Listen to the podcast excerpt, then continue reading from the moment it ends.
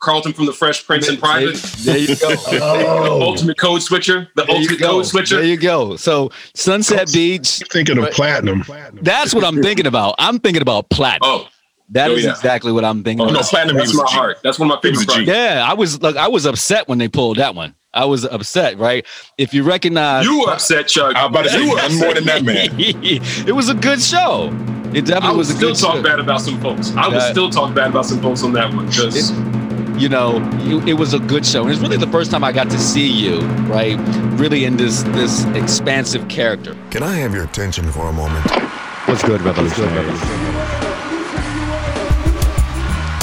Welcome to the What's Your Revolution Show, the show for men and the people who love them, where we discuss how men can find and embrace the revolution within themselves. I am your host, Dr. Charles Corprew. What's good, revolutionaries? I hope all is well. I ask you that question all the time. What's good? I hope all is well with you. We are coming to the end of our year. We're coming to the end of 2020. It's been a rocky year for many of us. Things have happened in this life, but we must think about the opportunities, the opportunities that we've been given because of a pandemic. The ability for us to build community back. And it brings me to think about the community that I've had all of my life. As an only child, Bertha and Charles made sure that their friends and their children were my friends. And I had the ability to grow up with these three young men that you'll see and hear from in a few minutes. But as an only child, community means everything, and friendship is essential to the soul. And there were times when mother said, We're going to see Shirley. And I just got excited. I would get excited because that means I got to go see Johnny, Jason, and Jarvis. Jarvis was the Jarvis. We call him Jughead. Jarvis was Jarvis was a bad little boy. Let's just let's just let's just put it out there. Oh. Yeah, let's just put it out there. Jarvis was a bad little boy. How, how long did we wait? How long We- did we we wait? didn't- How many minutes did we wait before we wait. went in? that was, that was about 45 seconds in. Yeah, 45 Jarvis, seconds in. you you never know. That's right, but there's a story behind this. Love, love, love Jarvis. Jarvis was a bad. Jarvis was always getting stuff, and then there was the precocious one, right? You know, the one that could talk us out of anything. You know, if we got in trouble, he was the diplomat. Right, that was Jason. Jason, we would get in trouble. Jason was like, "I, I can take care of this. Let me, let me, let me get us out of this." Mom, Oh, have Aunt things Bertha- have look, changed? Yeah, Aunt Bertha. This is this is what happened, right?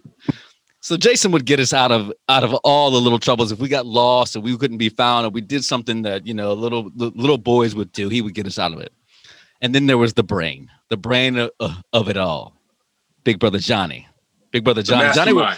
John, the mastermind, exactly. Johnny would keep The us up in the exactly. He would he would keep us up in the middle of the night playing Commodore 64 and the track. And was it Commodore 64? What Apple, was it? Apple, Apple, Apple. I'm I'm sorry. Johnny had the first Apple ever made. right? literally, literally, Steve Jobs actually like sent him the first Apple computer ever. He's like, Johnny, you try this out, right? Figure it out and let us know let us know when what went wrong. And bam, Apple made all this money, and here's Johnny, right? Here, here's Johnny. He he I didn't give. Steve Jobs money. I don't have Steve Jobs money. Mhm. Needless to say, I grew up in a community with uh, three young men who have turned out to be some of the most successful people that I know, and some of the most successful people, black men that have encountered this country that we have encountered. Jarvis George, Jason George, and Johnny George, affectionately as the Shirley would call them, the George boys. What's going on, brothers? Welcome to the What's Your Revolution show. How y'all doing? Hey, doing all What's right. happening, man? Hey, family. Uh, Thank you for having good. us. Oh, I'm, I'm I'm I'm excited, as you know, as Jason you said on a podcast a couple weeks ago.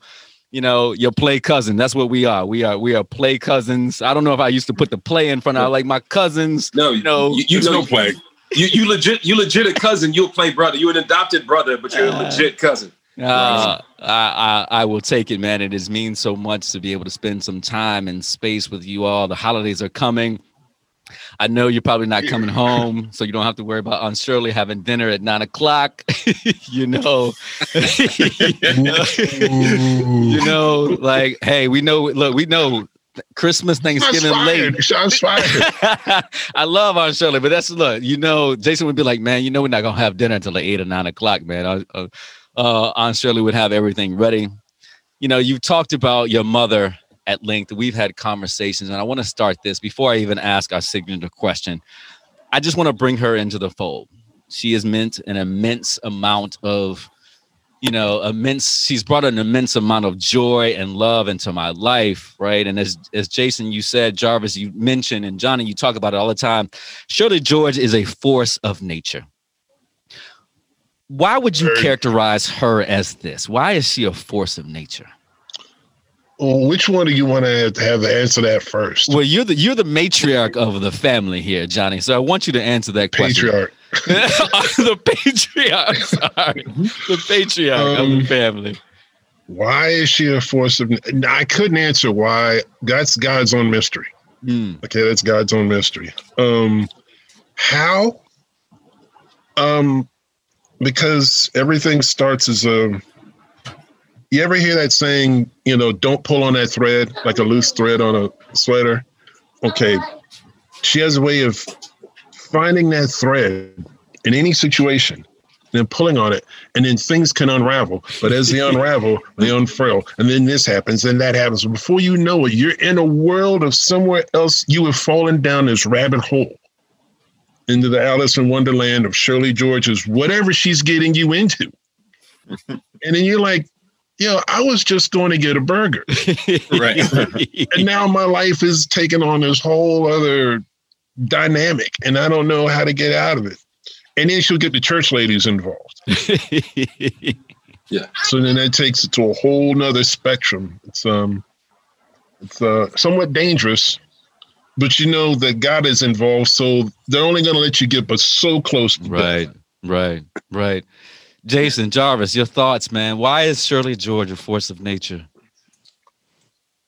I think she has a she has a uh our mother has a very low tolerance for BS. Yes. Um her BS meter is uh, impeccable, impeccable and well tuned.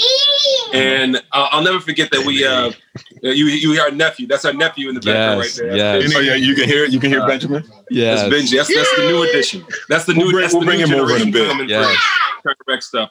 But our mother had this ability to, uh, when we would bring friends around the house, she could size them up in about 30 seconds. Because you got to understand, our mother was a not just a teacher and an educator, but she was a teacher of teachers. Yes. And when she taught kids, she taught learning disabled kids. So she had a range of breaking people down and figuring out who they are and what they're about very quickly. So we'd have one set And their of one- parents, like- and their parents. and, and their parents. I mean, all people, kids, parents, adults. And so I remember you bring one kid around, kids in a cardigan. He's dressed up nice, looks like one of the Cosby kids. You know, like one, So you know, like one of the. He, it looks like one of the Huxtables. Looks like one of the Huxtables. Looks like he's real nice kid. He's yes sir, no, you know, ye- yes ma'am. This that and the other thing. He's real. And she's like, hmm, I don't trust that kid. I don't trust that kid. And and damn if she wouldn't be right. And damn if she wouldn't be right because that's the kid who's trying to get some crazy mess as soon as we're he's like, yo, let's break into the blah blah blah blah blah. Let's do this, let's do that. And then we bring around a kid who's got a mohawk, rocking a trench coat, and she talked to him for about two, three minutes, and she'd be like, I like that kid. He's got a good heart. And sure enough, she'd be right. This is a kid who, you know, I mean, you know I'm talking about Stan, She was right? right. Yeah. And this is a kid who was practically raising himself because his dad was uh was uh, a surf dad bum. was a, a, a surf bum that never grew up. His, You know what I mean? his dad was the kind of guy that would walk in and say, Stan, I'm going to Costa Rica. There's beer in the fridge. but but but but this is a kid who's basically raising himself and doing a pretty good job of it. You know what I mean? Expressing himself how he wants. So like the fact that you got dreads, the fact that you got a mohawk, that's not the off-putting thing. She's gonna look in and see your heart. yeah. She could spot people's heart down the street and figure out if you are about something or if you're about yourself. She was she was not for the Eddie Haskell's of the world. She didn't she didn't she didn't deal with that, and she could spot it like you said a mile away. Yeah, you know what? I, I remember the house in Larkspur, right? That's where most of the trouble that we got in was e- either Mhm. front or behind or somewhere. And I have this actually, I have this picture of your mother, essentially in, in, in the thousands of pictures that we have together. Your picture, picture of your mother standing on the corner of the porch, right? With that with that look, with with with Yeah. that look that she would give when you know what? All right, it's time for y'all to settle down, man. And shout out to Shirley George and all the things that she's brought to us in this world, to edu- the education world. As I said earlier on, she was a king and queen maker when it came to education in Virginia. Right, you Real had talk. to go. Real yes, you had to go through Shir- Shirley George, and if you look on the screen here, if you hear the voices of these young men, she made three kings. Right, she made three kings, and so what you have to ask kings revolutionaries is that you have to ask them our signature question and i will start with our patriarch right my bad for calling you the matriarch my we'll start with the patriarch johnny george max nomad best-selling author brother what's your revolution Um, first of all, I'm humbled. Thank you for having me here. And um, uh, not not best selling author, not yet. It's a Mhm. process. Um, my revolution: waking up every day to rededicate myself to using my purpose. I have three passions: art, art, graphic design, computers, and writing. Using all three for my purpose, and my purpose is to make someone's life better, to either help someone, help their business, to do that. Um, no, everything else uh, that falls into place after that, I don't know. The way I look at it, if if you can't bring peace, it's not practical. There's no purpose to it. It's, it's BS. or it's either you either learn it, earn it, or it's BS Mm. you know um i don't know i could i could ramble on but Man, go ahead, man. That's you know what we what we've done here at the show, man, is that your revolution has the ability to touch people. You think about, like you said, art, graphic design, computers, right?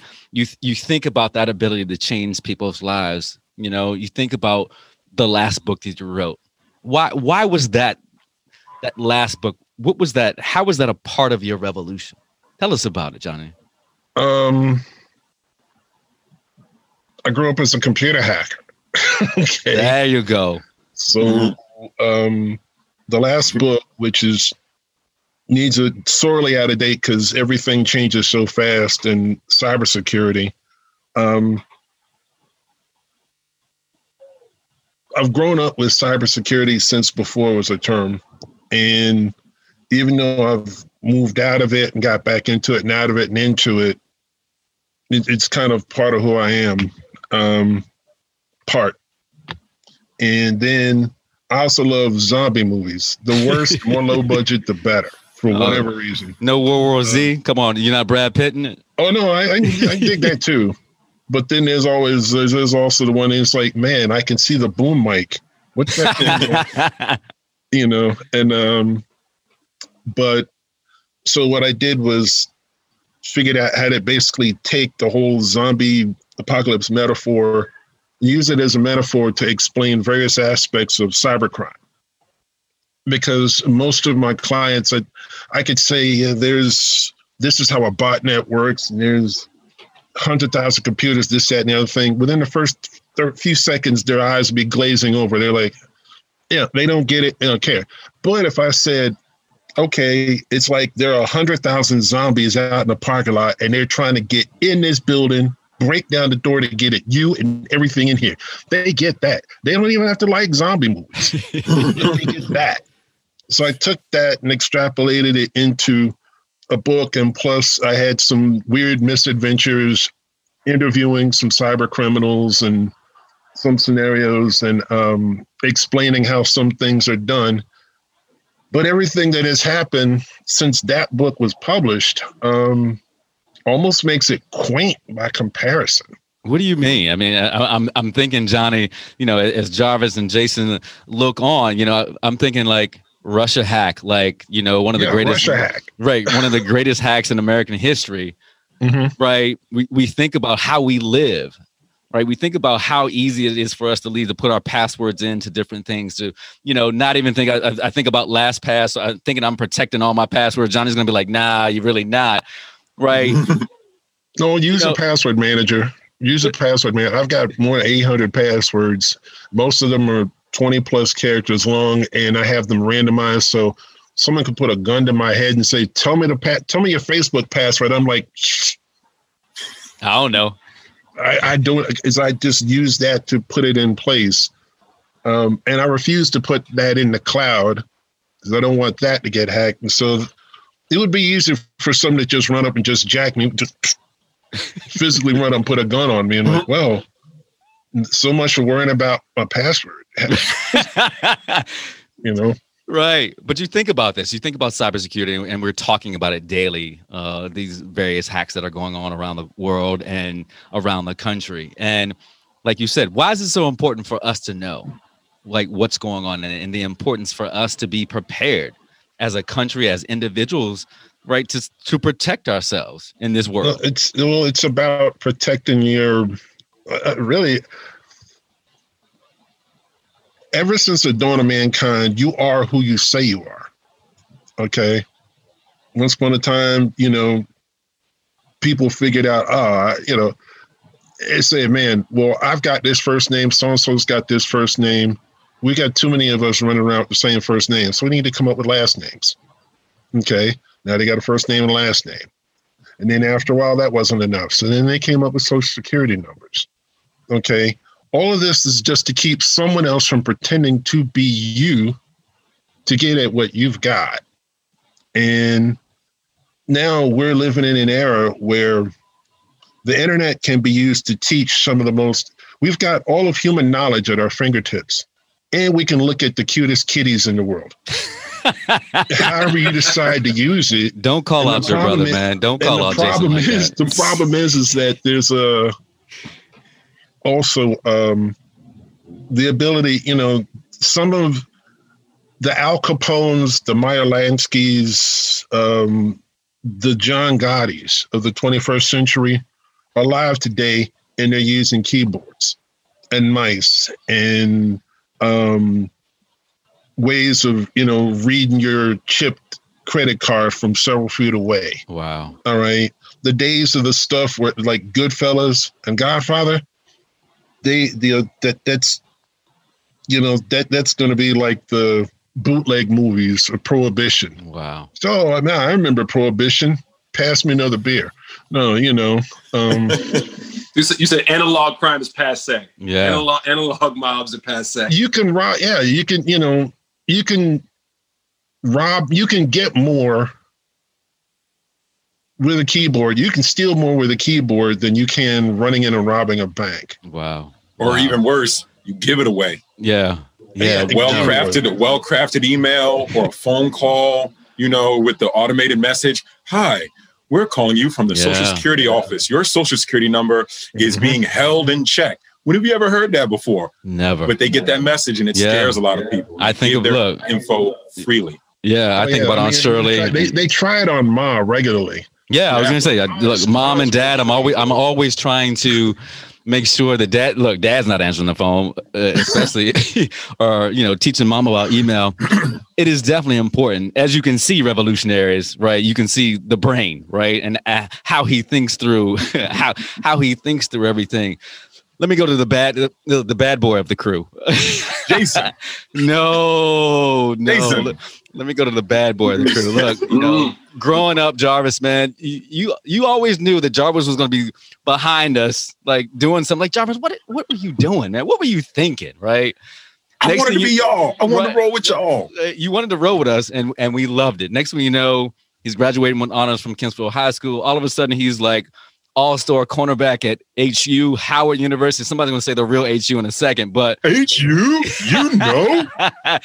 you know, and then then all of a sudden I'm I'm right. I'm watching TV and I'm like this show called Dave. Like, wait a minute, that's that's Jarvis, right? That, that, that's Jarvis. And if I'm correct, Jarvis, you just booked a spot on Bold and the Beautiful. If I'm if I'm I- right, that right? is that is correct. During during the COVID, to a true true blessing to be working during these COVID times. So yeah, yeah. No, I'm, I'm happy. Jarvis George, youngest of the crew, brother. What's your revolution? man. Uh, each one teach one. Mm, You know what I'm saying? You know, we were talking about Ma earlier and who she was. And I'm going to go back into that a little bit because I didn't get to say what I thought that she was a force, but it, it links into what I'm saying about each one, teach one. Uh, Ma does and has always known exactly who she is. Mm, that's you're right. And and that's a that's a that's a formidable thing in any individual, but especially a, a, a woman in today's in, in the world and in a black woman in America. You know, you're not going to talk to me a certain kind of way. You're not going to do this. As a matter of fact, not only are you not going to do that, but I'm educated. I'm hip to your game. The game that you run on other people, you are not going to run on me. And then I'm going to teach my sons how to think. And then I'm going to teach too. my sons this this game too. So we joke around all the time that Ma was connected from the Virginia Beach School Board all teacher the way up mafia. to the governor of Virginia, the teacher, teacher mafia. mafia. You know, and and part of that is because early on, Ma instilled in us how how sausage is made, how the gears turn in a lot of institutions, but really just boiling it down to all these institutions in the world are just people. You know, mm-hmm. it's it's not yeah. it's not a grand nefarious conspiracy. It's just people. It's just people being with other people. And you can the best way to have a goal and to achieve it is to understand people and to work with people and to help people. And that help comes in many different forms. And yes. for her, it was it was a teacher. That's what she wanted to do. She wanted to help. She wanted to instill confidence and information and astuteness in other people. So when I see that, and I took that on, you know, and in even in football, in art, you know, my art, the things that I gravitated to deal with people. They deal with me working with other people. And yeah, it can be crazy. It can be pull your hair out insane sometimes, but the the the pros right. The the pros for me massively outweigh the cons. You know, when when you're actually in a teacher mode, when a teacher capacity, and somebody's not getting something, and you can impart that information to them, and you see that light bulb moment. Yes the, the eyes change and they go, and there's that realization that they understood what you were talking about. And then the confidence and ownership that they were able to do it.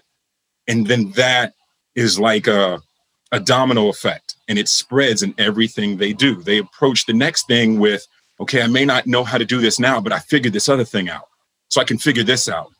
And if I can't figure it out, I know well enough to ask someone you know, and it's that each one teach one. So on one hand, it's that paying it forward. Somebody did it for you, you do yeah. it for somebody mm-hmm. else. But it is, like you said, you building, you're building that sense of community by giving of yourself and giving of your time to impart wisdom or to help figure something out. And then on top of that, just the the intangibles I know that I get from from working with other people, the joy, um, the discipline, the camaraderie, and sometimes even learning about myself. Yeah. Like, okay, all the time. You you, time. you you were you were you know you might have been a little wrong there. You know, judging by the person's response to to what I said or what I did. So, if there's a chance to make amends with that person, great. Sometimes you don't get that chance, but you do get the chance for the next individual. Tell the story that yes. you talk to. You go, okay, let me my wife has a great saying, and I, I steal it from her all the time. Let me be better today than I was yesterday. Yeah.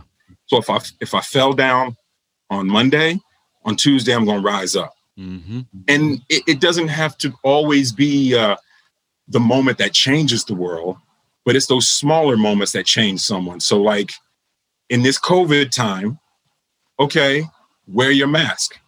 You got your mask up. Mm. Right. And in, in where I live, I see people sometimes who don't wear masks. I was psychotic about wearing my mask in the very beginning because hey, he was you know like y'all were making like fun a, of me. like a superhero. I, I, have a I have I went out and b- before everyone was buying masks, I was like, let me go out and get masks. So I bought a bunch of K95 N95 masks, but I also bought um, those particle masks. So I was running around looking like Bane.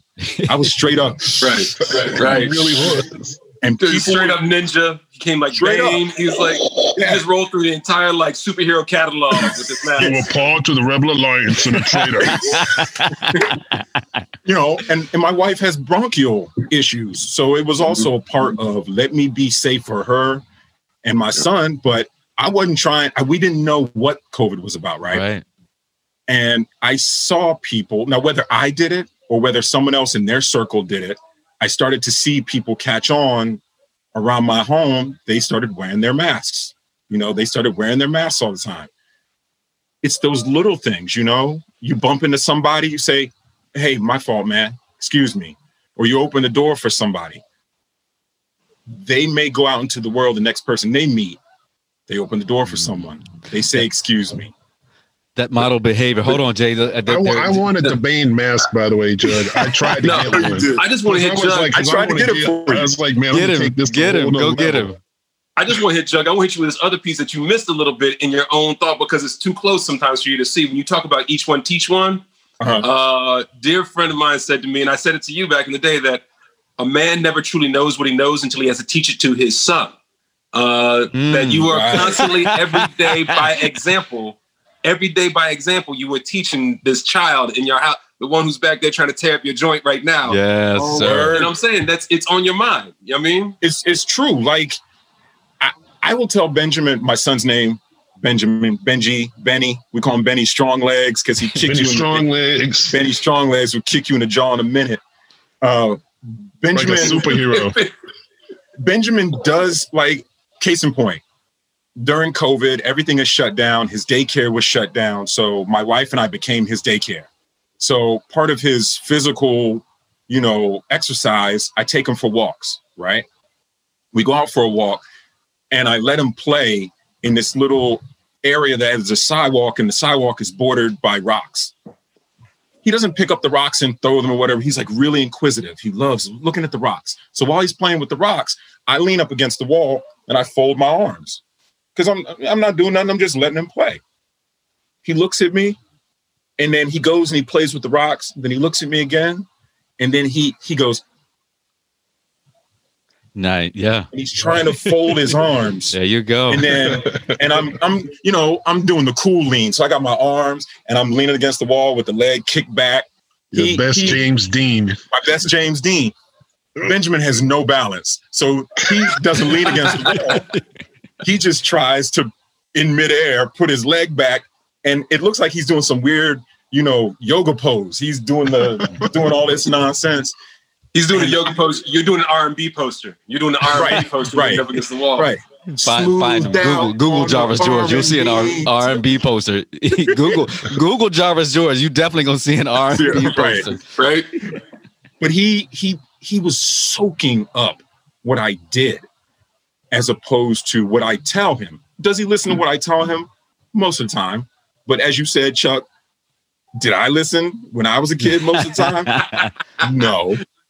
And I tear stuff up and get in trouble. And how many times did I sneak out the house after I, when I was on punishment? Because mom told me All you want punishment. And lo and behold, I always got hurt.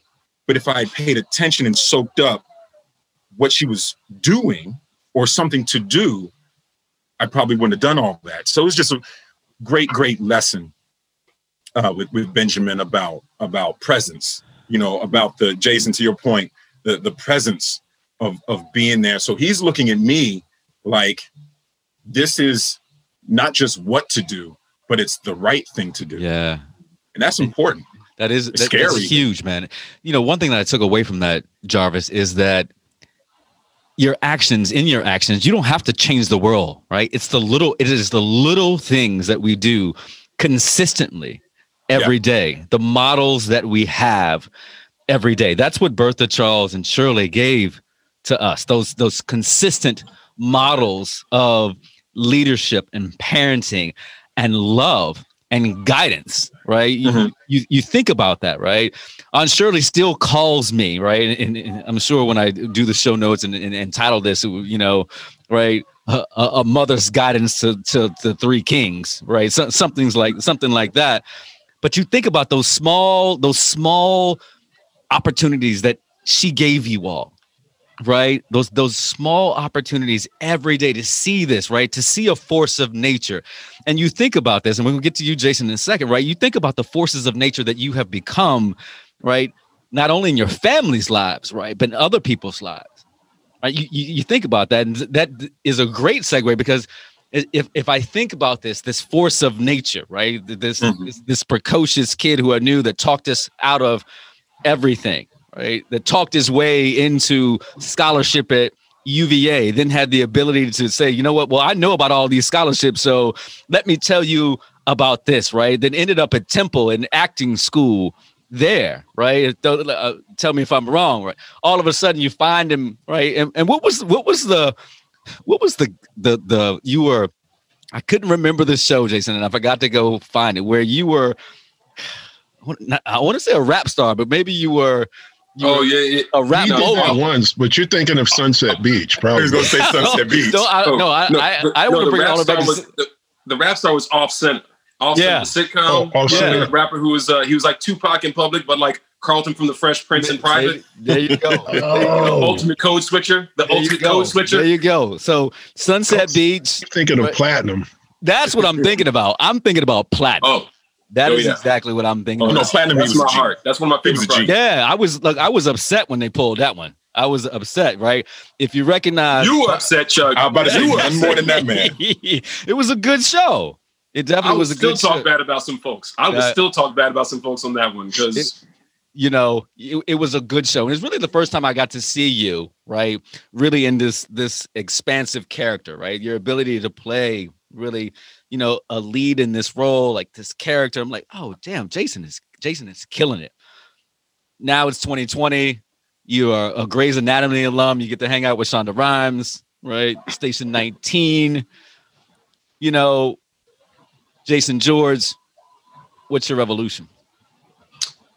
Yo, first off, I, I, just gotta I gotta give love to the, for having us all on, letting the three of us have a chance because I don't know that this has happened besides you know on any recorded thing besides you know dinners. I this to me feels like the first the first Thanksgiving dinner when Jarvis got old enough to drink, and you know, and our mother turned to him and said, "You want a beer?" And everybody was like, "Oh, we there now? We doing that? right? doing that? We're and there." And, and, everybody felt real grown. Everybody and I was still grown. scared to say yes. I was still I, scared to say yes. Right? I thought it was a trick. yeah, oh. it's a trick. It's a trap. It's a trap. Don't do it, Rambo. It's a trap. um, but no, it feels like that because because you know, Chuck, you are our family, and you're Chuck to us. I, I still trip off the Doctor Corprew. You know what I mean? When, he said Doctor Corprew, I said, yeah, we, yeah. We we are beyond proud of you, but it's still it's still trippy that you know because you know boys become men. Yeah. You know what I mean? And yeah. and that's that's not just an R and B name. Um, it's, it's, uh, it's, you know, and so it's uh it, it's trippy. Um, my revolution. Uh, for me right now, I feel like I'm trying to be about. My revolution is about. I try to be about solutions to collective problems, not necessarily about winning. Um, and, and I'll explain that difference because sometimes you have to win in order to get into a position where you can solve the problems. Uh, but oftentimes winning becomes about you, right? If I can yes. talk bad about our current president for a second, he wants to win. And it's like, okay, you want to win, but what, what, why do you want to win? Are you trying to solve our, I, I don't see him trying to solve any of my personal problems. Yeah. Mm-hmm. Um, he wants Tell to win for him. He wants to win for him, right? Um, it's a par- it's a Pyrrhic victory. He will burn down the kingdom. Well, and, to yeah, win. I, to win and, all day, all day, and he wants to win for his own glorification, right? As opposed to if you're about solving problems, you know, if you're about solving problems, you know, Martin Luther King never got an elected office. He was about solving problems. Malcolm X never got an elected office. Shirley George, you know, was not elected to any highest. So that trying to be about solving problems is where can I fit in to be most effective? Where can I be fit into, you know, for the collective problems that we have? It's kind of, I mean, for me, it's even how I view uh, acting is, you know, I remember, you know, because we, we all watched the behind the scenes or the interviews. And I remember like Tommy Lee Jones, I think, on uh, one of the Inside the Actor studios, and I stole it and I've said it to many, many people. He said, My job as an actor is to be a problem solver. I need to see the problems in the script, see the problems in the character, and solve it before the director even knows it's a problem. Um, and it's like putting the puzzle together. You know what I mean? I need to solve this problem. The, the character solve the problem of how this character fits into the bigger puzzle of the of the greater story. You know, all that sort of stuff. And that's to me is fascinating. And then, then it's also what we do in uh, in real life. There are a lot of issues facing us, and how can I be part of solving that problem? Does that mean that I got to you know get to an elected position? Oftentimes people say, "Well, I don't hold an office, so what can I do?" And I'm like, I got friends who are you know not elected officials, but just got together with other folks, started talking. That's how Black Lives Matter got formed. You know, that's how Patrisse Cullors and and a bunch of other got to you know they just had these conversations and they said, "What can I do?" And they said, "How can I help solve this problem?" You know, and w- winning is you know, and look, any, any any married couple will tell you sometimes winning the argument is not solving the problem Yeah. right? And so I'm just so in, in, my, in all assets, that's a king that keeps keeps ringing in my ears these days. Is be about solving the problem, and sometimes that means you know, no, I don't have to win this one. I don't Mm. gotta, I don't gotta fight to win for me. So I'm the one, you know, winning the argument. You're like, no, that's the argument is about. I want to know that I beat you in the argument. No, sometimes it's like, did you hear the message? Let's solve the problem. Let's like, solve the foot, problem. like football, a, a game of in- football is a game of inches. You know, it's like, look, we've Straight we up. got to the ne- first down, first and Yeah. ten. Yeah. You know, and so I mean that's so that's the thing that I'm about these days, and I try and do it in in, my acting, in my family, in my marriage, in my you know work with the actors union. You know, I try and you know in in activism, I try try and see where I can fit in and how I can help solve the problem. And I don't need the glory from it. I don't need you know you know when Prince died, uh, I was talking with Van Jones, and he just broke down how much like how little we all had any concept of how much philanthropy Prince had done while he was alive because he wasn't doing it for his own glory.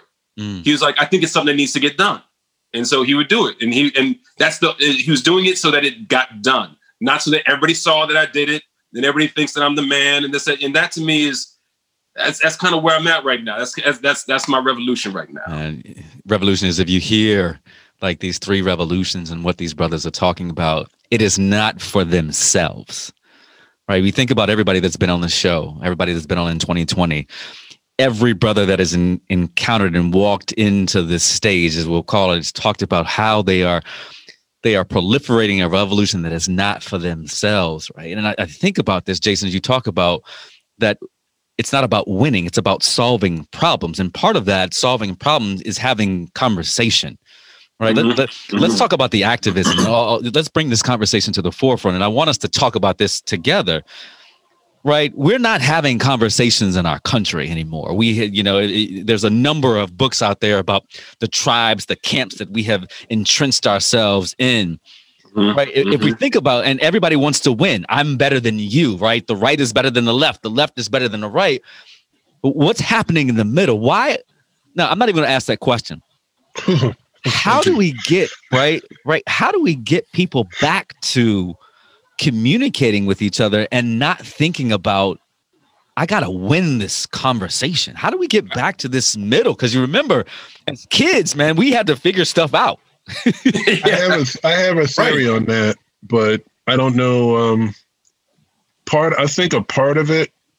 See, when it comes to life online, and something you know, because I've technically been online since the early '80s. I mean, before there was an internet for us to get on, it was on BBSs and all that, and I saw how you, you kind of there's an evolution that you go through, and um, and the thing about it is, is that once you learn that revolution, point that I'm getting to is this. Number one, you have to learn how to unplug. Okay. And I think part of getting back to that conversation is people have to get to that point in their evolution online where they realize, you know what, I've got to unplug. Um, I cannot a tweet, you know, like I've heard I've heard someone tell me about uh, I broke it with my boyfriend by tweeting him. I was like, no, no, no, no, that's not. What are you talking about? So you have a conversation. Human beings have been having conversations for hundreds of thousands of years, and only Yeah. within the past 20 years, suddenly this. You got to learn how to unplug it. You, you know, unplug from it, have a real conversation. Um, go out for a walk, look up at the sky, hug somebody when we can get back to hugging somebody. You, you know what's crazy, Max, about what you said about uh, that how we went from having conversations to this. Yeah. Um, and you and I have talked about it that I, I had like a, a a breakdown like last year or was it the year before last with Facebook. I was through with Facebook. I I was like, it's not serving me. I was so angry. I'm leaving and whatever else because I just saw that it had become this this echo chamber, you know. And social media can become this echo chamber. Digital, the digital world can become this echo chamber.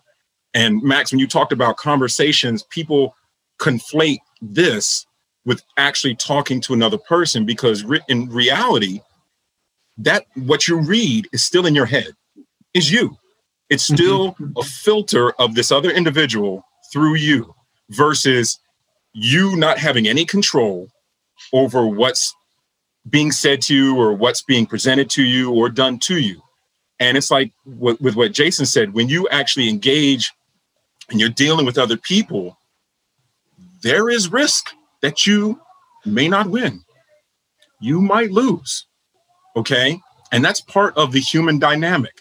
When, you know, when you're engaging with someone else, there's what you want and what you want to have happen. But then there's what they want and what they want to have happen. You can't block somebody if you're sitting there in front of Right. them. You Well- can't just say block. and it's done. And I won. You see how I blocked him? My block was my block was way strong. Well, and, So- and, and also, I'm gonna throw this out. I'm gonna throw this out, Jug, to touch, touch on your point because we're talking about you know four brothers who grew up all together. You know, when you're sitting with somebody, you pay attention to how you say it because Yes. you might get knocked out. right. You might, Right. You might catch. I mean, knocked out. the four of us sitting here. How many times have we? You know, I mean, it's like you know, You it's catch Yeah. a shoe. You- Catch was just gonna say, Max, his 16 size shoe, you talk slick, that thing come like a boomerang. And I was usually the recipient. Yeah, yeah. very you know, true. You're also Very very fast. Right. Yeah, you can dodge- on the, you can on the dodge- track team, the football If you can dodge a size 17 shoe, you can dodge. You can dodge. you can ball. dodge anything. You can get a scholarship at Howard playing football Right. for him. There you go. So, No. so I owe you. I but, owe you. But, but there's a lot to be said for people's because it lacks when you're not sitting in front of another human being, you don't think about you're not reading that other human being's nonverbal signals. And so you can talk any old kind of way. Uh, I have a couple of friends who'll say, How come you don't get in that many you know fights on Twitter and social media? I say, because I say it on, on social media the way I would say it to your face. Mm. Um, most people tend to talk in a real. Everybody's looking for that ultimate clapback. Everybody's looking for that ultimate mm. burn. Everybody's talking big, and I'm like, if I was sitting here, you would not come at me like that because you know I might come across this table, and then it stops being a conversation. it's a it starts whole being different nasty. thing. It's a whole, you don't a want that whole nasty. different thing. right? So you always got to talk like you're actually talking to a person. You know what I mean? Deal with the humanity in front of you. And then the other part is the other part is listening goes out the door. We listen to the nonverbals of are you hearing what I'm saying? When people when I talk and I see I'm sitting here looking at three men I've grown up my entire life, but I can also see you nodding your head a little bit because we're on a, uh, you know we're on a visual medium right now as well as the audible medium, right? When I see you nodding your head, I know you're hearing what I'm saying but I can also tell when I'm talking to somebody and their brain is trying to, they're not hearing what I'm saying. They're trying to figure out how to rebut what I'm saying. They're trying to figure Can- out how to attack what I'm saying the whole time I'm I- speaking. Can I co-sign on that for a second? Yeah. Yeah, So- yeah, dude. Jason and I have a conversation at his house, and we're talking about something, and I get real emotional about stuff. Really? So I'm I'm the dude that hop up from the table, and I'm like, but you-" and Jason, look, this is how you know the conversation will go real different online versus real life.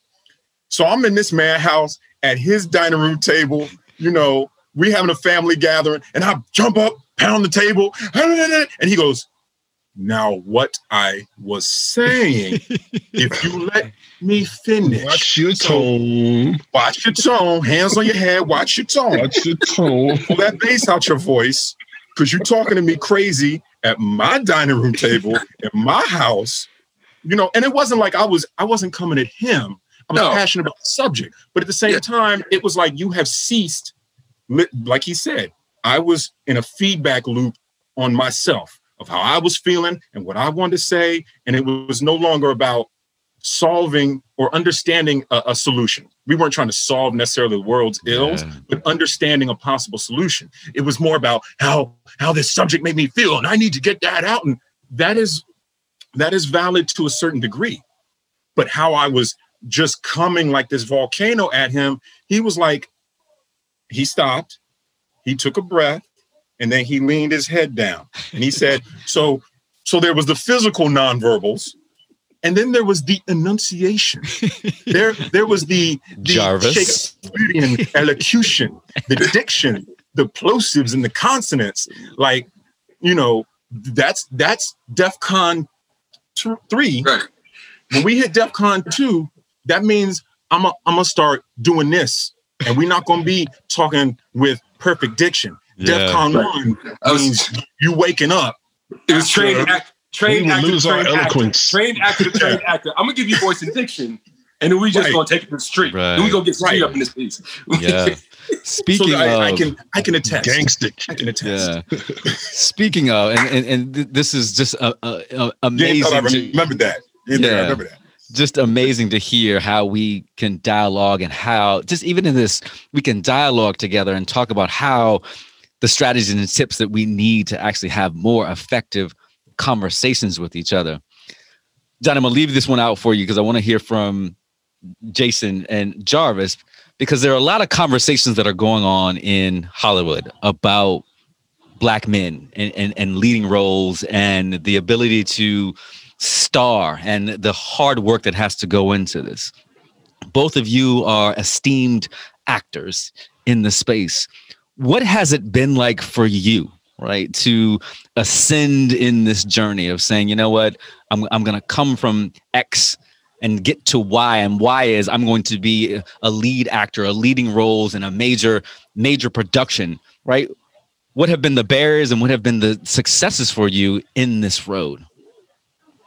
Jason. No, I was gonna let Jug go first. I was gonna say, Jace, you want to say it? Um, there, there, um,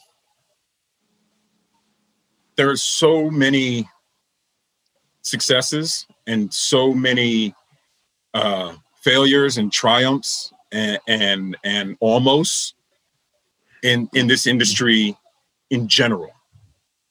Um, when you start talking about people of color and especially black men, we're we're only and this is my opinion we're we're only now starting to turn a corner where people will look past begin to look past the real world historical context and the baggage that they bring with them and start to actually see an individual a man a talent or what have you. Yes you might have gotten a job be, because we're looking you know it's a visual medium. Film and television is a visual medium. And to an extent things on the stage too. If you want to tell an august wilson story you know we're going to cast black actors because we're trying to tell a, a historical framing.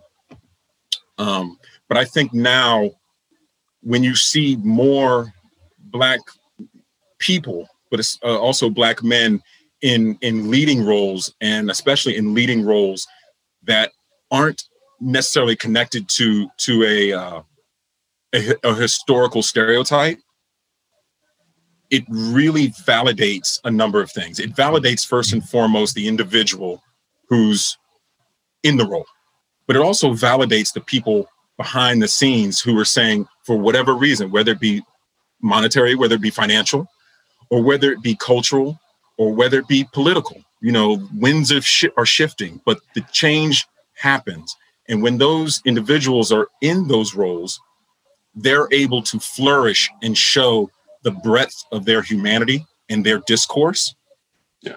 and what it also does is it gives validation to people who have not felt seen in that way and what i mean by that is we there used to be a joke in in horror films that everybody said that yeah, you have a black person and they're gonna die. Neither First gonna be one, the first, first one, one, to die, first. the first one to die, or we're gonna we're gonna we're gonna do the okey doke. We're gonna wait till they're the last one. So you go, oh, he's gonna she's gonna make it. Oh, oh no, they got killed. You know, and Saving the or, right person. or or That's true. Zombie zombie fan. Uh, you go ahead. Or, I'll just die. right. Slowly fade out of scene, out of frame. Or hats were hung on again the the stereotypes, the magic negro, the magical Negro, uh, who was the sidekick, who was there to teach, oftentimes the white person what it means to be human. You know, so they're not really a person; they're a plot device mm. to to give the white lead their humanity, their breadth of experience, good, bad, and and the other. Or you were, you know, thug number three.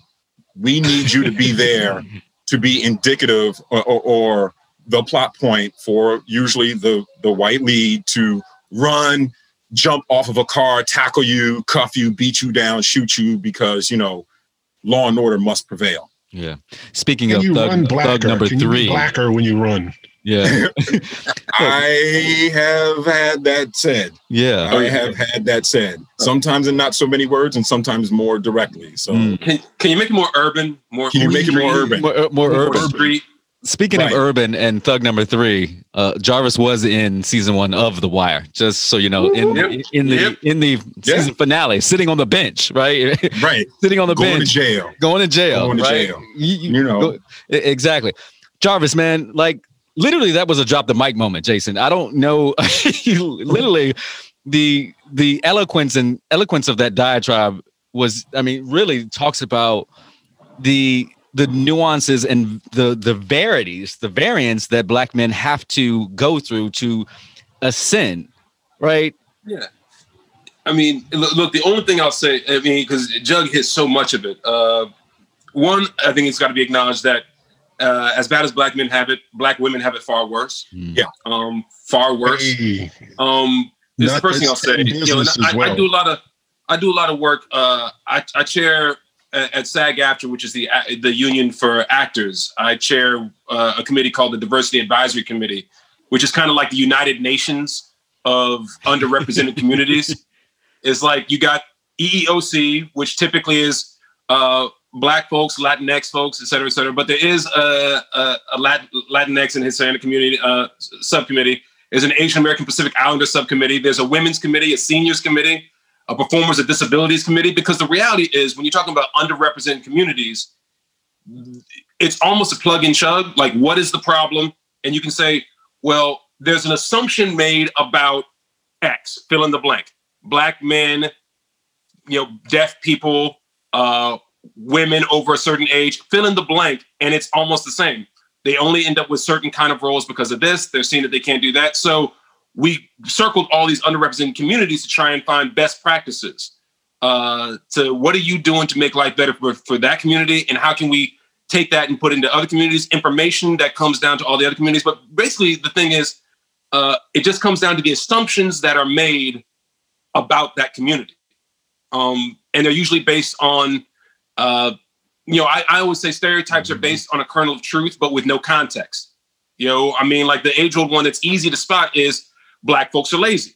And I'm like, well, if you had to work 24 hours a day, seven days a week, 365 days a year for n- less than no money, for literally, you know, giving your life and you get whipped if you don't work, would you work hard or would you slow down or would you slow down the, the work like you know what let me if i we weren't lazy for a couple hundred years during slavery I, you know, it was only after bust, after emancipation that suddenly we got lazy all of a sudden I'm, I'm, saying but you know you know get a brother working for himself and you're gonna see somebody killing it hustling. But if if i know if i gotta break my neck to pick 15 bales of cotton and i'm, I'm i've broken my back and i've crippled myself and my fingers are crumpled i'm gonna slow it down to seven or eight because that's self-preservation, that's survival. Mm, as Charles but then when I'm working says. for myself, it's a different thing, right? Yes. So there's a kernel of truth to the stereotype that's taken out of context. And so these assumptions that get made, and, and the assumptions keep being on top of each other. Like there's an assumption in Hollywood that existed for years that black movies don't sell in China. That when you know movies make a huge portion of their money overseas, and that's a big look towards who they're choosing to be in the movie, what movies they're choosing to make, and they said, well, black movies don't sell in China. That's, and the answer was, did you ever try and sell a black movie in China? It's a self fulfilling prophecy based yeah. on the assumptions mm. that you made. Now, cut to Will Smith doing, uh, you know, uh, Independence Day, and he's like, who's the dude in China who decides who's coming over and what coming over? Right. Will Will Smith made him his best friend. Next thing you know, Will Smith's movies go to China. Next thing you know, Will Smith is a big deal in China. Next thing you know, Black Panther goes to China, wrecks the whole thing. Next thing you know, oh yeah, no, it's just got to be a good movie. It's got to be a good movie that happens to have a black lead. And the assumptions start to get broken because people realize it was a self fulfilling prophecy that, you made based off of your assumptions, Mr. Person in charge who greenlights movies, et cetera, et cetera. Mhm. And I You know what's ironic? on purpose because it's usually a man, or it used to be a man. Now that, even that's starting to break down.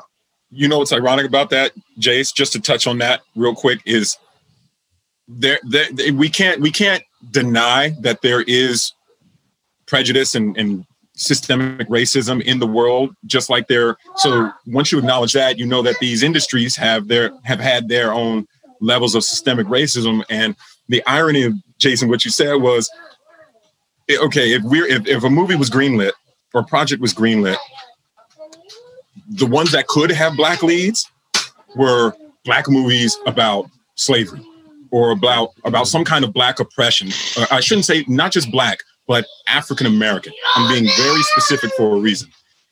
It's the African American experience, right? It could be an amazing film, probably was, but just like any, just like comedy is is very topical. It's very timely. It's very geographical. What have you? If you take a, a movie, let's say about Martin Luther King or or the Watts riots, and you try to sell that, you know, to to get industry terms, you try and sell that project to a territory overseas. They're like, I I It's not our experience. experience. Yeah. I know we want to be all about the art and really care and stuff, but and and it's not necessarily the people who say that. It's usually one person sitting in a room The been doing it gatekeeper. for 40 years, a gatekeeper who's like, nah, we ain't we're not putting that in our in our theaters.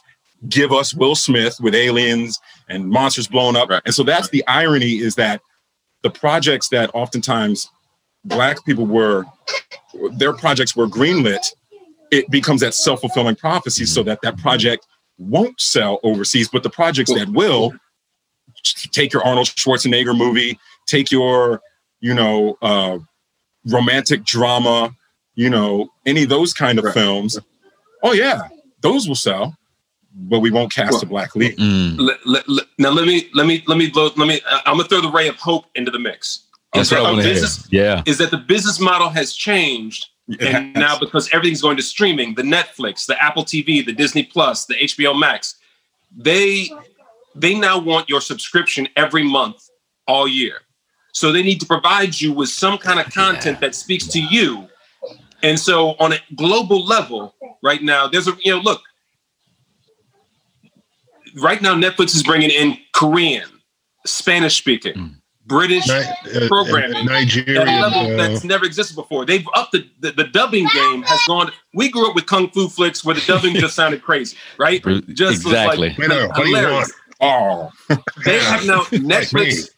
Netflix upped their dubbing game, and all the other streaming services are starting to do the same thing because there's now such a response for uh, the programming that's coming out of Korea, coming out of China, coming out of uh, Italy, and you know, in in, in Spain, and in South America. And so, what's interesting is that it's a global market, and the now the need is we need something to speak to. Uh, we got a billion possible customers in India. I need some Indian content. We got another. We got we got we got how many millions of people in Nigeria? Give me Nigerian content. We got what's happening in South America. So they need content that speaks to these people. So they're looking for stories that are on the face of it speaking to these communities around the globe. And then the funny part is they're intensely human stories. By getting more specific, they become more human, right? And, and, and that humanity in it speaks to that's why Netflix started realizing we have a truckload of people who are not Korean watching these Korean shows. We need to up our dubbing so that they have more access. We have a ton of people who are not, af- you know, look, um, I've had so many people talk to me about the HBO show by the the British woman of African descent. Uh, you know, they may I may destroy you I may destroy stray, Right. yeah. a, uh, a weird kind of dark comic uh, drama uh, about a woman who was sexually assaulted, but it's written by a, a woman who was sexually assaulted. And that story has pierced. I've had It's actually white her men, experience. I've had white men, but you know, obviously black women. I've had every different kind of person you could think of say, "Yo, that shows the joint. That shows real," because it's a very human and intense story. And so when they're starting, so they're they're putting it on just to prov- provide content that, on a glance, on a trailer, they're speaking to different communities because we need those communities to keep subscribing. But the stories are so good now and so specific and so human that they're going they're going much further than the demographic they were initially intended for. So that's the cool part of where we are right now is that it's breaking wide open. The model's not going to change. We had blaxploitation come up in the 70s and it went away. And then we had another little level of uh, you know, remember House Party? The and all Boomerang. you know, and, and, you know, It was and- hip hop. It was hip hop exploitation. New Spike, Jack Spike, City. Spike Lee and and John Singleton. You know, there's another wave of black films, and now I think we're finally hitting the spot where it's not going to fade away. Now the model, the business model, requires that you keep providing content for a lot of different kinds of people. So I'm more excited than ever. I'm also old as hell, so I don't know if I'm gonna get to enjoy it as much as the next generation of kids. But Come but, on. but you will, but you will, because when you talk about Netflix, you know, you, you talk about a movie, um, two movies I'm I'm thinking about right now, two rom coms, Lovebirds and Always Be My Maybe. Yeah. Always Be My Yeah. Maybe. Two two Asian leads, the Lovebirds, black woman, Indian man. Ten years ago, that would have been all white people. You might had you might have had uh, a Latin woman. Some some you know she might have been of Mexican descent. She might have been Cuban, Puerto Rican. You know, might have been Eva Mendes. You know, maybe, maybe, Eva maybe Eva Eva, Mendes. Eva Mendes, right? Yes. Maybe, uh, right, right. Can we get a Yes. But- moment of silence. moment? but uh, in the good way, y'all. But but that those movies show that again that idea of the breadth of humanity it's it it, it facilitates both ends you put people of of color and different uh, ethnicities and different backgrounds in a project and they get to allow themselves to to flourish and be experienced not just for them to experience but to be experienced and you service communities that have said oh my god i mean i know i loved those vince vaughn movies but oh my god i get to see lovebirds i get Yeah. to see Yes. always be my maybe and that was my life and to tack it on even further um when you st- like that movie always be my maybe with two asian leads i have a lot of asian friends who are like oh thank god. No one in the movie was great at math. No one did kung fu. Wow. you know Wow. they one wanted to do wanted to be a rapper and the No other one was a no ninjas. You know the other one was a culinary chef. She she owned restaurants. And they were like that was closer to my upbringing. Still having the you know the asian mom being hard on them or the grandparents living with them. So there was still that connection to culture not dismissing or negating culture but two individuals who were themselves not these grand archetypes and stereotypes that make it easier to to make a movie or to market a movie. And it killed. It was great. People loved it You know, Jarvis, it's interesting. This this conversation is taking taking a turn that I never even thought it would, which is always a blessing. Because I I, I started thinking I haven't, you know, since COVID, since I got home, I haven't watched a lot of TV. You know, uh, Bertha and Charles have been consuming more politics nation, politics, you know, MSNBC, Fox News. I mean, literally, my mom has become like a political pundit herself, right? she talks to everybody, wants to talk to me. But you know, over the last couple of weeks, I've been able to kind of sit down and and and watch TV, and it's interesting how you all are talking about, you know, from an entrepreneur. Let, let's couch this in entrepreneurship because that's what I do. That that's that's my day job, entrepreneurship. People want to see content that that looks like them, that it has a humanity, and I I love that. I hadn't even thought about this that by Netflix and these other you know streaming models saying that we want to put more Black, Latinx, um, Asian, Pacific Islander, uh, whatever the diversity is out there, it, it is it is acknowledging, hopefully, right, a humanity that comes with this. And you know, for me, I was like, I started watching The Boys on uh, Amazon Hmm. Prime, and Right. My joint. That's my joint. Yeah. right, Yeah. uh, I, I enjoy that because it, it, you know, this all-American take that we've had for a long time about superheroes and Superman and Aquaman and Wonder Woman and all these different things, and to see this, this controversial nature of of, of, of superheroes, it's interesting. But I kept as I as I watched this, I kept thinking I was like, I want more black content, right? I want to, I want to see this humanity. And as I said, and that's on me. I was like, I need to be able to go out and and find it. And as, then I asked myself, I was like, what am I actually looking for when it comes to this kind of content? Am I looking for the black love actually, since that's one of my, you know, one of my favorite movies? You know, uh, is that what I'm looking for? And I was like, well, I can go, you know, look for this. So I, I kept asking myself, where's the content that's going to speak to me? Because I know I, I, I've been ingrained with this white content with white actors around mm. humanity and themes that resonate with me, but I want to see black folks, right? I want to see Latinx folks. I want to see, a, a, human yeah, stories. I want to see human stories told and acted by us. And that's why it's so great to be able to see you, you know, Jason and Jarvis on screen, you know, doing and playing aspects of humanity. But I often wonder as I as I watch you all, I'm like, is are there grander roles for you that show your experience out there that will resonate to a larger population of us? Because ultimately, uh, yes, you're working with Shonda Rhimes, you know, and Grey's Anatomy, but Grey's Anatomy still it's a very diverse cast. But I don't know how many of us, and you tell me if I'm wrong, how many of of, of us watched Grey's Anatomy? I started watching when I, Isaiah Washington got kicked off the show. Uh, but that was that was oh- that was 06. I got I you know that was a different time. Um, so I I- just wanted, and this is a this is me going off on a tangent, but it's it's just interesting now thinking about this on, from an entrepreneurship that there are opportunities for us to create content that speaks to our human experience. That's what it All sounds day. like. all day. I mean, look, Yeah. the, the greatest return on investment for a film is if it has a majority minority cast. Mhm. Um, the studies have shown that if you want to have a great return on your Fast and the Furious is the perfect example, Yes. right? Give me sexy people, give me fast cars going fast, and then I need all those sexy people to look like the globe. And then you will truck that movie all around the globe. That movie plays in every country on the planet. Every Right. every Fast and Furious movie plays on every country on the planet. And who's, the, and, and who's the lead of the franchise? An ethnically ambiguous man.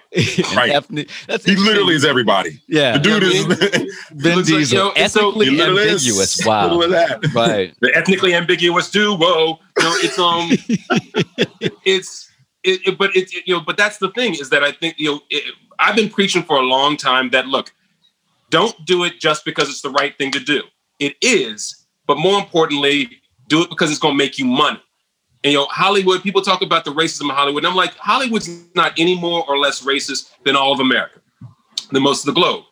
They see green is what they're looking for. Yeah. And if you show them the money, and now if they have assumptions that there's no green on the tail end of the thing you're talking about, then they're not gonna mess with it.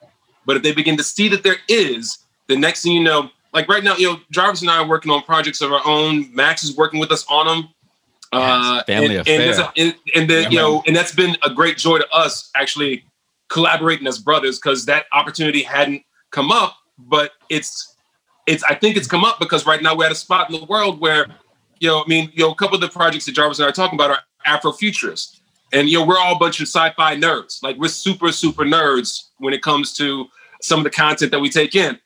Uh, I've sat down with folks from Star Trek Discovery. There's a black female lead saving the universe in space. I'm geeked out. I'm loving it. And you know, some of the folks running it are like you know Nigerian American. You know, and so there's a uh, we're at a space where that that content is getting created and it's it's how you make money. And so now they're calling for it. So now there's more. There are novels that have existed for decades that are getting snatched up now uh, because Octavia Butler stuff. you know, Oh yeah. well, because and, and it's not just because it's not a fad. It's because they realize that there's a market. You know, sci-fi is sci-fi is sci-fi. I'll say it like this: you can tell the exact same story that's always been told. There's an old thing that a lot of theater people talk about that there's only six stories to ever be told, and from there you're mixing and matching the stories together. It's okay. We can take a little bit of number three and put it with number one. Yada yada yada. Yo, boy beat, meets girl, boy loses girl, boy gets girl back again. Right? It's all you know how the romantic comedy goes. But when you put a new face and therefore a new kind of cultural lens on that story, it gets new and interesting. Creed is my perfect example. Wow. Creed is Rocky. Creed is Rocky. Rocky. Right. Re- Exactly. Rebooted. It tells you, it tells you, hey, nothing, nothing, we're Rocky. So if you like Rocky, you're gonna dig this movie. He- You're you not know what? fronting, you're not even faking. It's Rocky. To piggyback that about Creed and Rocky, Ryan Coogler, you know, someone asked him why Rocky, because the the idea is that you're a black filmmaker, you wouldn't want to do Rocky. Ask, and he was like, Rocky is my favorite movie. My father, that's a communion with my father. He, we watched Rocky as father and son forever. So when I make this movie, I'm not just making Rocky, like you said, for black people. I'm making a movie for my father. You go, Yeah. you go to mm. that individual place for the universal. Yeah, and, and it's getting about the specific. Well, what is Rocky about? Rocky's about a dude who was was down and out, had no chance, and he said, "I just want to. Pro- I want to go the distance to prove to everybody that I'm worth something. I know I can't win. I can't beat him. I can't beat him, but I just want to be able to prove that I'm worth something." And that and that speaks to everybody on the planet. So when Creed does it, everybody on the planet goes, "I feel just like Creed." You know what I mean? Right. And that Yeah. that makes sense. You find the humanity that's in all of us when you put those stories together. No. Whew. Man, And revolutionaries. it carries over the wisdom from the earlier Rockies. Right. Just Exactly. that and continuity and that, that sense of history, and you can get that that other voice that if Stallone was not involved, yeah, you can still make the story work. But you know, I don't know, it's like the ruin the gumbo. You know, Yeah. yeah, you, and you do not look for my New Orleanians folks. You don't ruin the gumbo, right? Gotta- No, look, rule, the- rule, the- like the yeah, rule yeah, oh, oh, yeah, yeah, gumbo. yeah. No, I, I, I'm coming back. Like, look, you know, I spent 15 years there. Look, like Rocky, Rocky is the roux, right? Mm-hmm. Exactly, and you know it takes time for all my New Orleanians who are listening, right? It takes time. You got to stand over that pot for a long time, and so you got to work it. you got you you got to work that rule. and once you got that rule right, once you got that rule right, you don't mess with it. Rocky was the rule, and what Creed has done in Creed One and Creed Two is interesting because Creed Two brings back right Rocky Four, Drago. yeah, Drago, right, Yeah. It- right. It brings back that that whole thing, and so I love that, but it brings us into it, right? It brings our people. It brings you know. uh uh, Michael B. Jordan, and you know, and and his amazing, his amazing work. But you're into it. You're like, yes, Rocky, I love it. But I, that's it's it's Michael B. Jordan, right? It, it's Yeah. Creed, and and the juxtapose juxtapose, right? Because y'all been saying so many big words, I had to throw one in there today. Um, by the relationship that Rocky and Apollo Creed had. This was not the show that I thought I was going to have today. I promise you, right? But the Mhm. juxtaposed by the relationship between Rocky and Apollo Creed. Now, Rocky is now the mentor to his fallen friend. And we still get this lead character. We get to see the admi- ascension of Michael B. Jordan, you know, Mhm. you know, Fruitvale Station, right? He come a long way from Fruitvale Station, you know, which Yeah. was a great movie in itself, right? And you think Oscar. about Black Panther and all the great things, but I'm just overjoyed, you know, I'm overjoyed with the work that Jarvis and Jason are doing, you know, to move into spaces that we haven't had before and to see your extension and now to see the projects that you all are doing as the George boys as the family it becomes a family affair where the where the brain now gets to bring all of his nuances and love and passions into the work that you all are doing um it's just amazing to see and I, I hope my revolutionaries have the ability to, to really sit with this sit with this story that you've heard today from a mother pouring her love and life into her sons building kings building revolutionaries and to see them right right to see them. Like just take a look at them. Let me take a picture so i can send this to our, our, our, our family right so they can see real quickly but to see their revolutions in action to see Jughead, the the bad boy, the, the- you know who would you know often was pulled by the ear by his mother, looking at him like, "What have you been doing?" Right, right. To to see Jason, who, like I said, talked us out of everything. To and I said I was going to mention this to this brother who would create these toy guns out of aluminum foil, and I kept thinking, how much foil does a, just Johnny go through? How much Oh no, foil no, does Aunt went it. Shirley? No, it was it was Ma's fault. It wasn't my fault. Where did my lunar foil go? And I'm like, Yeah, because Johnny would Johnny would make these guns with with the foil. You know, I grew up. That's- You know Go that ahead. was because because because Ma tried for a second. She tried uh no guns in the house thing. Yeah, Uh, and this is, I mean, look, you know, boys will be boys has been used mistakenly for the longest time. But here's the thing, you know, Star it, Wars. it was games. She she Hmm. tried to no guns in the house, and so Max said, okay, and he took some aluminum foil and he made a gun. He's like, you don't have to buy it. I'm gonna make it. yeah. I'm, I'm gonna do what I'm Yeah. gonna do no matter what. I'm gonna make it happen no matter what. And that's when she began to realize that, okay, well, maybe I need to rethink how I come to these kids. Yeah. And If what, that what is is doing not- with it? Max, in a nutshell, you tell me not to do something. All right, I'm gonna I'm gonna figure out a way to do it for myself. Yeah. In a But- nutshell, But that's on life. Shirley. That's the foundation. That's Shirley George. You couldn't ever tell Shirley George that she was not going to be able to do anything. Right.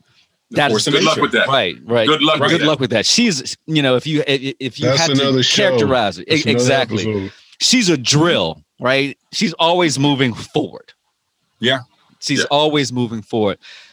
There are this this conversation could go on much much longer, much much longer. Like I said, Oh, this, yeah. this was not the show that I expected, but this is the show that we get, and it is much much better than the boring boring questions that I had for these brothers. Look, I, I want to say doc, Dr. Corporal. Dr. Corporal. Dr. This, Corporal. doctor, doctor, you Dr. know, C. Call him Dr. C. You call Chucky. him Dr. Corporal, dog. Chucky, Chucky, Chucky. Um, I want to say this publicly, man. I love you all. You know, it has been, it has been a, a, a wonderful you too, opportunity to grow up man. and to grow up in your in your space, in your orbit. Uh, to have family, as I said, an only child, but never felt like I was an only child because I could. I knew at some point during the week I was gonna go hang out with the three of you all. We were gonna do. We will spend the night. We were. Johnny was gonna keep us up. Whatever we were doing.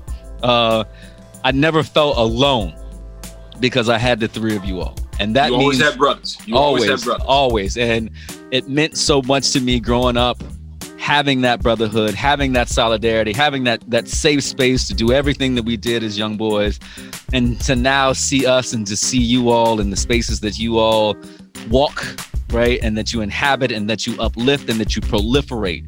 I'm very proud to be your play cousin, you know, to be a part of your lives Come on, fam. look, congratulations to all of you all fathers. You know, Jason has been a father for a long time.